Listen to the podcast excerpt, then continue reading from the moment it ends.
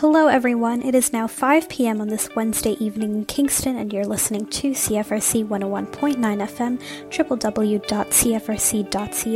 Welcome to this week's segment of Today in YGK with me, your host, Alexandra Fernandez. Today in YGK brings you need to know news about what's going on right here in our beautiful city of Kingston. From current news, special segments, and interviews with some amazing guests, I'm sure you'll find something of interest that gets you to tune in. If you have any news to share with me, please contact me via email, which is news at cfrc.ca. So without further ado, let's get right into it. I hope you enjoy the show.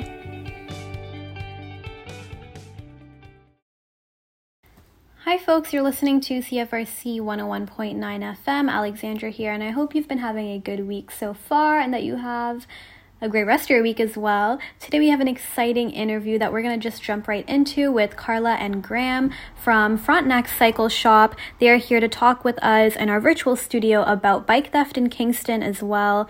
So let's welcome Carla and Graham to CFRC 101.9 FM. Would you mind just introducing yourselves for us today?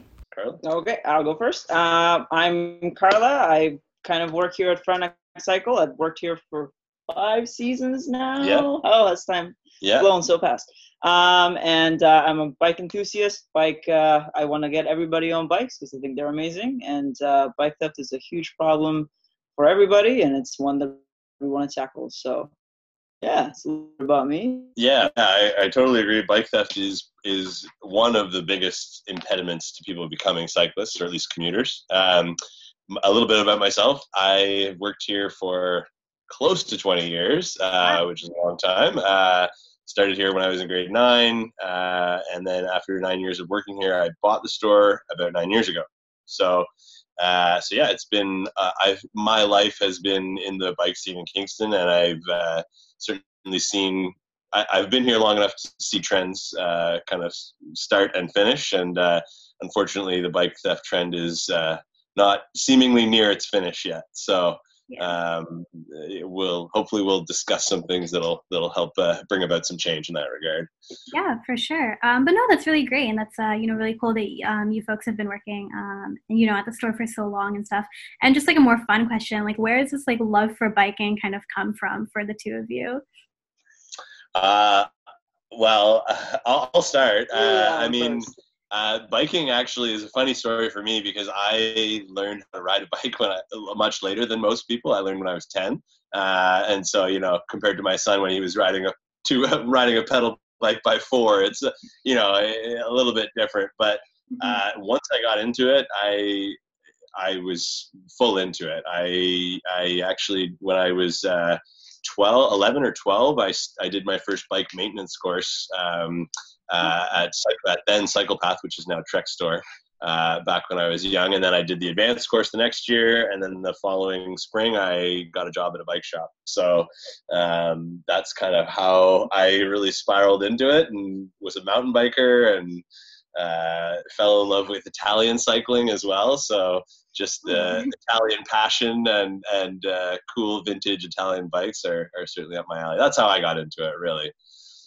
My story is not as exciting. I just have a I have a background in health, uh, and then when I moved to Kingston, I realized that walking where all the clothes, it's not as fun. And so as soon as I could get my hands on a bike, um, it would just kind of opened up a whole new world for me. And I was doing my master's at Queen's in health promotion, and so I started seeing the bike as a tool for health promotion and so that's kind of why i want everybody to get on a bike because it just helps everybody get a little bit healthier helps the environment uh, and all that stuff so that's kind of where i it's kind of where i'm at Healthy, happy society. exactly exactly Yeah, for sure. Um, and so, um, what's sort of the history behind you know the shop Frontenac Cycle Sport? Like, how long has it been around, and what kind of you know stuff um, do you offer besides obviously you know um, equipment and whatnot? But yeah. Yeah, so uh, the shop was started by uh, Barry Fletcher in 1972. Um, uh, so it's been, the shop has been around for uh, a long time. Mhm. Uh, it's the longest dedicated bike shop in, in Kingston, uh, longest running dedicated bike shop in Kingston. And uh, yeah, he's the owner, the, the original owner. He started it. Uh, very funnily enough, he started it because he was deciding between a speaker store and a bike store. And he realized there was too much uh, competition for audio equipment in the town, so he, he opened a bike shop. Um, but I think the the shop has transitioned uh, from what it initially was. I think it was a shop that was uh, focused on racers and kind of not not a commuter market as much. Um, but certainly by the time I started working there, commuter bikes were a heavy focus. Um, but pr- prior to that, you know, uh, 20 plus years ago, it was more road bikes, mountain bikes. You know, uh, as those fads kind of everything's cyclical, but uh, as those fads came and went, that was kind of more what the shop was focused on.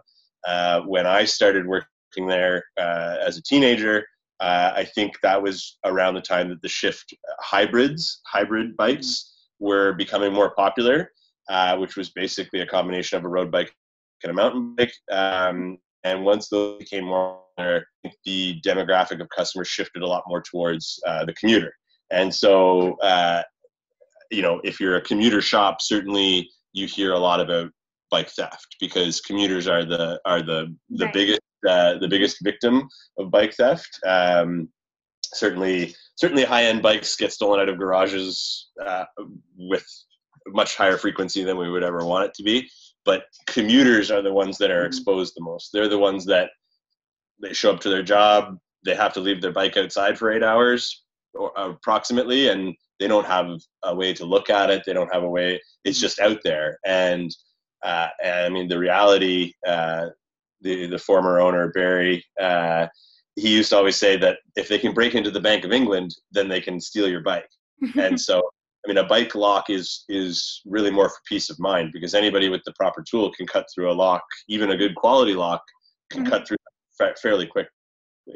Um, you know, would take a matter of minutes to get through. Yeah, for sure. Um, and like in regard to that and stuff, I know um, Carla, you did an op-ed in the Kingstonist um, about mm bike theft in this region.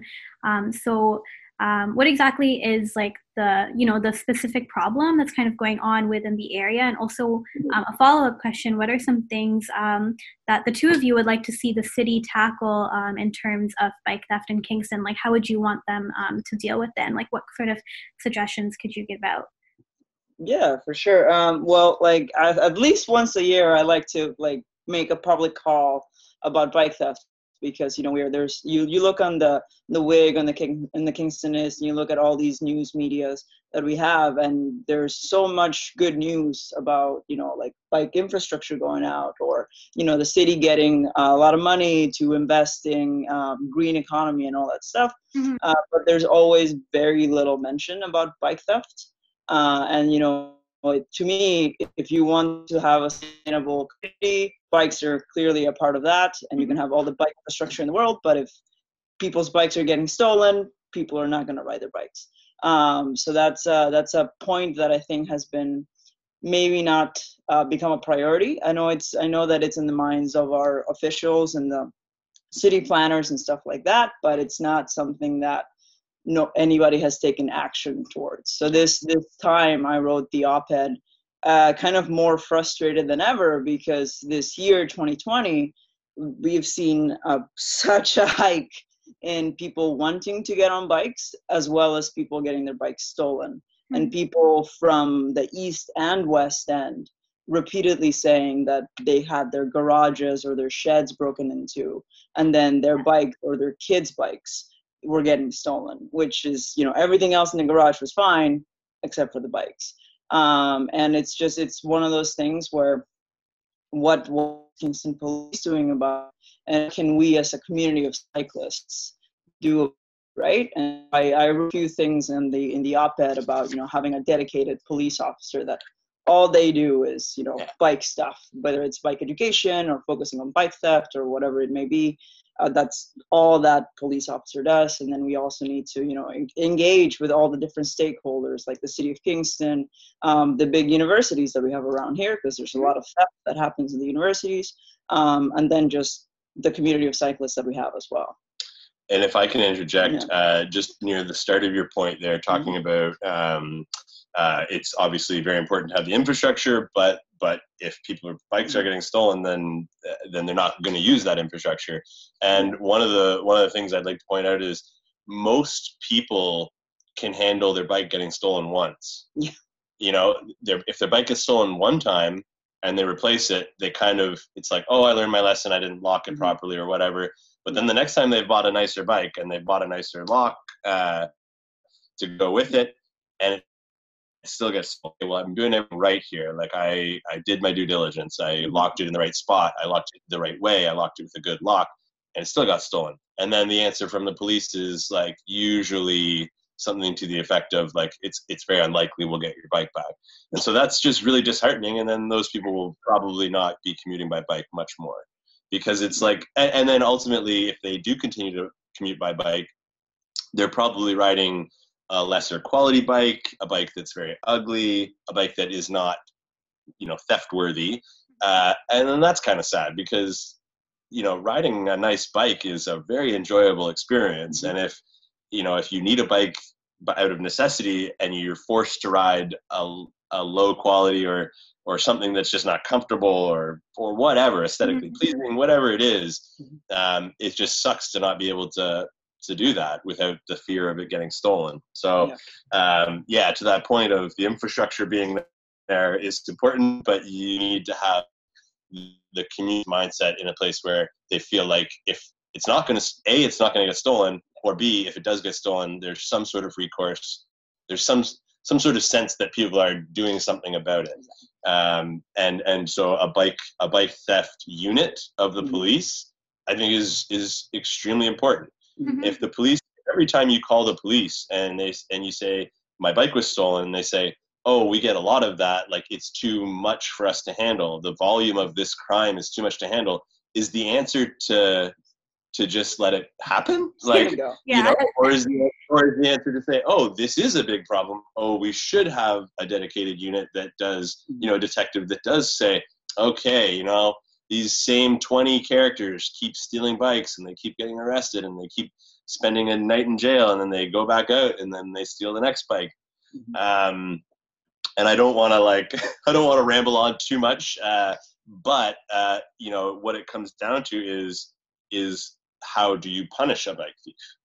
Uh, if you catch somebody stealing a bike, uh, there are laws about property crime. I am not a lawyer or a police officer or anybody involved in the legal system, but you know, a $500 bike means a lot more than a $500 stereo or a $500 pair of shoes uh, or something like that because oftentimes a $500 bike is somebody's way to get to work, pick up their kids, do their groceries, uh, relieve stress uh, exercise, stay healthy. So it's it's a what is the value of a bike? Is it just the dollar value, or is it the value to the person? So, uh, I, you know, again, like I don't I don't have the answer to this, but I think it does need to be looked at. Like, is treating it as a dollar value crime is that the best way to treat it? Mm-hmm. Uh, and I, again, I don't know I don't know the answer to that moving forward, but it is something that I think needs to be posed to the higher ups.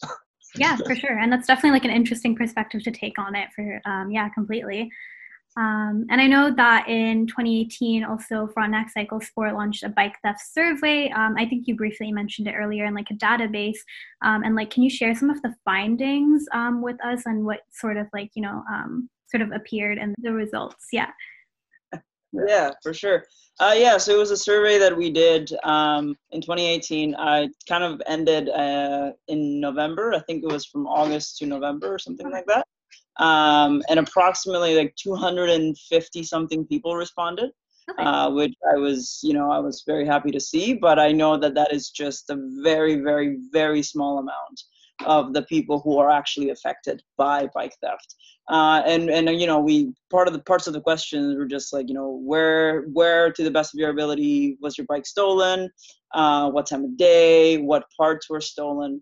But the the most interesting part, uh, I guess, was uh, there was a question asking the the the person who was participating to estimate the amount of uh, money that had been stolen from them. The value. The yeah. value, exactly. So whether it was, you know, their whole bike or whether it was a wheel or a handlebar or whatever it was, I, the, there was a question there that asked them to estimate uh, the value, the, the money value that was, that was stolen from them. Mm-hmm. And after going through, you know, all the 250 something uh, responses and adding everything up, it all came out to approximately $150,000. Wow. Which yeah, exactly. I know that's And, crazy. that's, and that's people's guesstimation, but it, Yes. but when we're looking at it, we're like, yeah, Yeah. they're pretty close. Like those Yeah. are those numbers are accurate. yeah, Mhm. Uh, and so yeah, that's a pretty staggering number exactly. You know, of 250 respondents. Like yeah, from yeah. such a small sample size. Yeah, that is exactly. crazy. 150,000 like so I I I part of part of the the reason for for publishing that report and letting people know about it was to maybe let you know educate people and into letting them know that you know a bike is you know a bike can be for cheap but if you have hundreds and hundreds of people getting bikes or parts stolen it can be a sizable amount yeah, a wheel stolen is Yeah. is a hundred dollars. Exactly. Like you know, and that's not Yeah. for that's not to buy a fancy racing wheel or anything. Exactly. That's that's a a decent quality Yeah. replacement wheel is a hundred bucks. And so Yeah. yeah, it's it's frustrating because again I kind of come back to you know who who are bike thieves and what is their motivation and um, and you know I certainly don't have uh, hard hard concrete evidence, but it, but more so uh, just a sense of what's going on and having been in this in this industry and in, and in the city for so long, and it seems like bike thieves are generally uh, people in a lower socioeconomic status uh, that are usually addicted to some sort of drug. Um, and I think that for the most part, it's uh, criminals who are more organized that prey upon uh, a section of society that is addicted to drugs. Um, and these people don't have much to lose. Mhm. So, what does it matter to them if they get arrested 15 times in a year stealing bikes? It doesn't matter to them. Um, and so, and so, I would, you know, and to Carla's point about uh, hearing about things in the in newspapers, you often hear about things about bike thieves getting caught.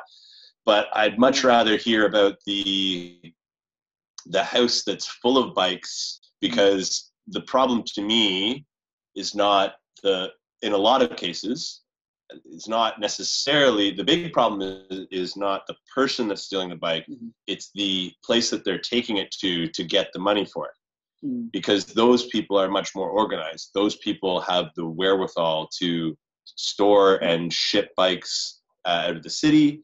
Uh, these people are more organized. And so uh, again getting back to the fact that there needs to be a bike crime unit. You know it, it's so stupid to me that we can have an entire city of people that acknowledge that there's such a huge problem have a police force who we communicate with regularly acknowledge it's such a big problem but that they can't understand that there's clearly uh, organized criminals that are making a lot of money yeah. uh, you know, if you sell if you steal a bike and you pay ten dollars to for them to steal it, and then you can sell it for three hundred dollars, and people would jump at the chance to buy it for three hundred because it's actually worth a thousand. Mhm. You know, the profit margin is there for organized crime to really step in and say, I would rather get caught with ten stolen bikes and make the same amount of profit.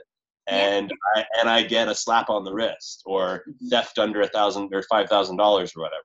Mhm. So it's so stupid. There's just a, um, a cognitive cognitive dissonance between between the sentencing uh, and and uh, the police. Like it, it, it's just I don't know. I don't. I get frustrated. I get hot under the collar talking about it because it just doesn't make sense to me. It, it, it, for it to have gone on for so long without an issue, without it being resolved, Mhm. and and I don't blame it because action is hard to do. I get there's a lot of bureaucracy and everything, but it just seems so clear to me that bike theft is a big enough issue that we need a detective, you know, that is dedicated to that problem.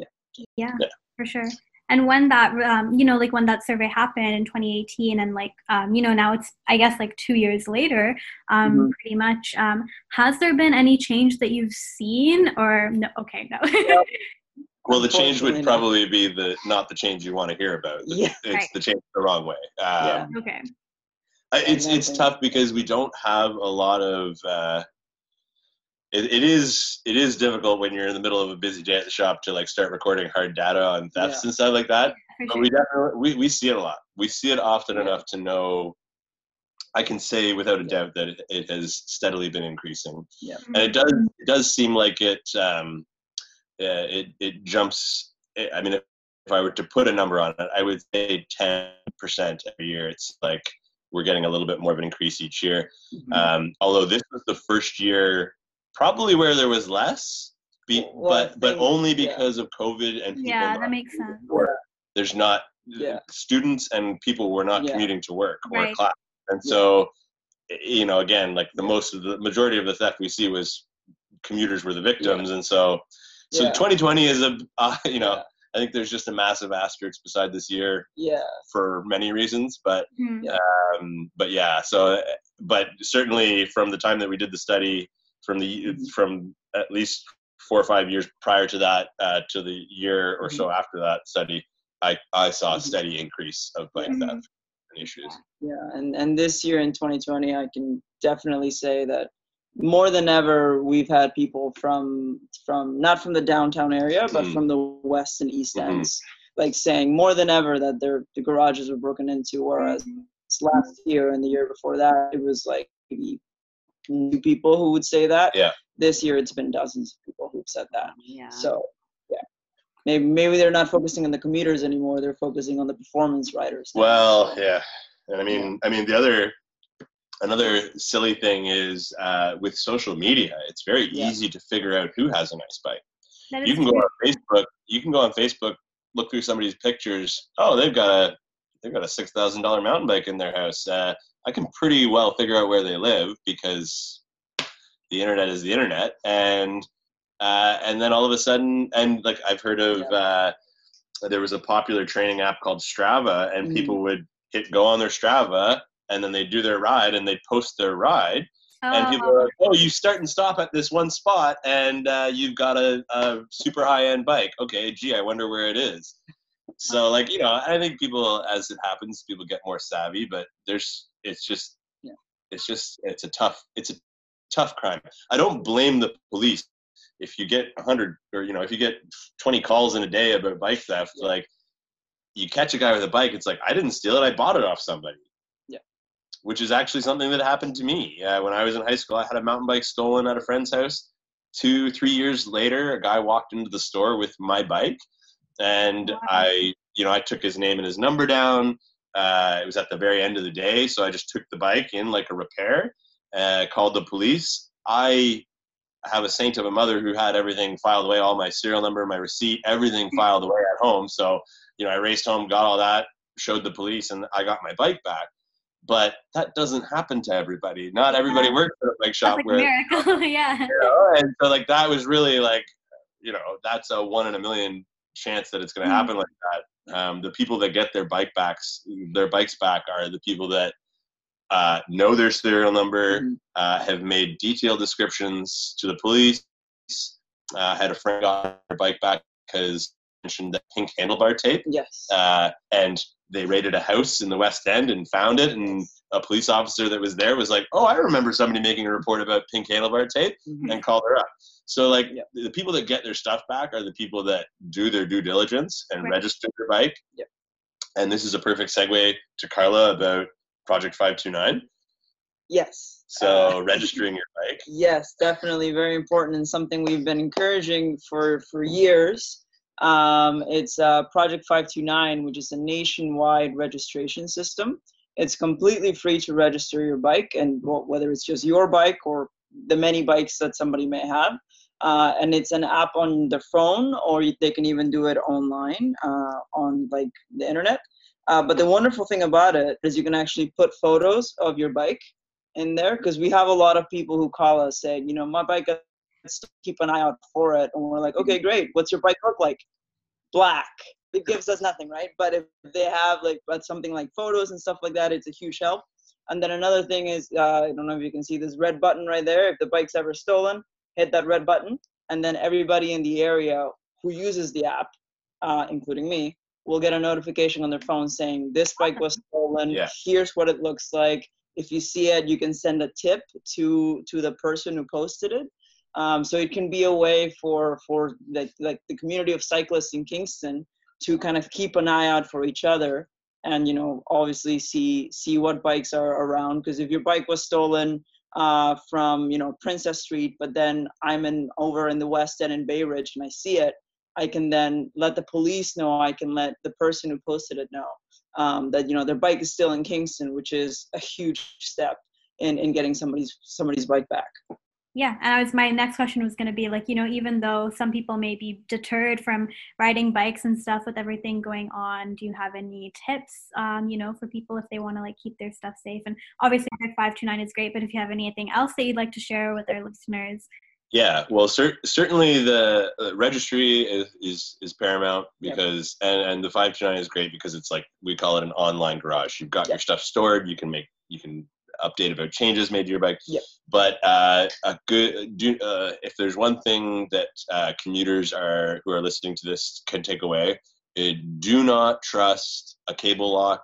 Yes uh, we sell cable locks, but only because people continue to ask yeah. for them. They are not strong. It yeah. is essentially like taking a thick gauge of string and tying your bike up with it. It is not safe. Uh, so cable locks really are not what we would recommend. If you're ever using a cable lock, it should be in addition to a stronger lock. And this is a simple thing you can do at home. Uh, if you take a like a five minute epoxy, like a, just a quick set epoxy, and you fill the bolt holes um, uh, and I can go into a long detail, but I'll keep it short. Uh, if you fill the bolt holes uh, on your parts that are likely to get, get stolen, it makes it so that uh, a thief can't get their tool in to take the parts off, and it would be frustrating. A lot of, almost all bike theft, a very high percentage of it is is a crime of opportunity. It's uh, oh, I've got bolt cutters. Oh, there's a cable lock. Oh, I can snip it and go in two seconds. We've heard of stories of people keeping bolt cutters on a necklace and wearing a big jacket over it and walking up to bikes, opening the jacket, snipping the lock, and walking away. It it's literally takes them three seconds. And and anybody that's you know even a discerning eye that watches somebody doing that is not thinking they're stealing a bike. Mm-hmm. And so so keeping your lock low, locking locking low on the bike is is a little bit more awkward for a thief um, locking a lock tightly in. So if you have a really long lock, it's a little bit easier to pull out and cut or hammer or whatever. Um, so you want as as small a lock as you can afford with the wherever you're locking it. Mm-hmm. Um, I, I, have lots of tips and I have lots of tricks, but uh, ultimately, a lot of the time you're dealing with somebody who doesn't think like you would. As far as tips go, out of sight, out of mind. Get a good lock uh, and lock it in a high traffic area where uh, where it's going to be near a door to a building uh, or something like that. And actually, the biggest thing is don't lock it at all. Bring it inside bring with it you. Inside. Ask for uh, forgiveness, not permission. Mm-hmm. Just bring it into your office. If somebody complains, just say, I can't afford to get another bike stolen. And like, just really push the issue that your bike is too important to you to leave it outside for eight hours a day. I mean, I know that's not going to be feasible for everybody that works, but mm-hmm. you know, eh, eh, for if you can get away with it, try and get away with it because because yeah. outside for eight hours a day is is asking to get stolen.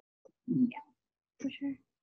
But yeah, thank you so much. No, this was a really great conversation. I yeah. definitely learned a lot from it, and I hope that our listeners did too. But no, thank you yeah, so much for also, um, um, yeah, just informing us about this problem. And I'm glad that we can get it on the airwaves, make it more known to folks, um, and also just you know um, help folks. Absolutely. No, yeah, thank yeah. you. Thank the other, you. the other thing I would just say is if anybody has questions, yeah. feel free to call us, like, or come by. Like we, we, we're always happy to, we're always happy to talk to people about how to prevent theft or, or we always do a discount for somebody that's had something stolen. Like, um, that would be the other thing is like, if anybody does have something stolen and they take it to a shop, maybe just mention that you had something stolen because I think most people at shops are pretty sympathetic to it, yeah. and uh, and it would potentially be a way to save some money. Mm-hmm. Uh, yeah, just as a uh, another note. Yeah. yeah. Yeah. But anyway, thanks a lot. That was great. Yeah, thank you for for letting us talk about the subject. Yeah. Appreciate Cheers. It. Thank you so much, Carla and Graham, for coming into our virtual studio at CFRC 101.9 FM to talk with us about the bike theft issue in Kingston and also giving us some tips on how to protect our bikes and what we can do to stay safe out there so that way we can continue um, staying active and also doing some great things for the environment. But thanks for tuning in, everyone. I hope you have a great rest of your day. Thank you for listening to Today in YGK, produced with the generous support of the Faculty of Engineering and Applied Sciences at CFRC 101.9 FM at Queen's University in Kingston, Ontario, on the traditional lands of the Anishinaabe and Haudenosaunee peoples.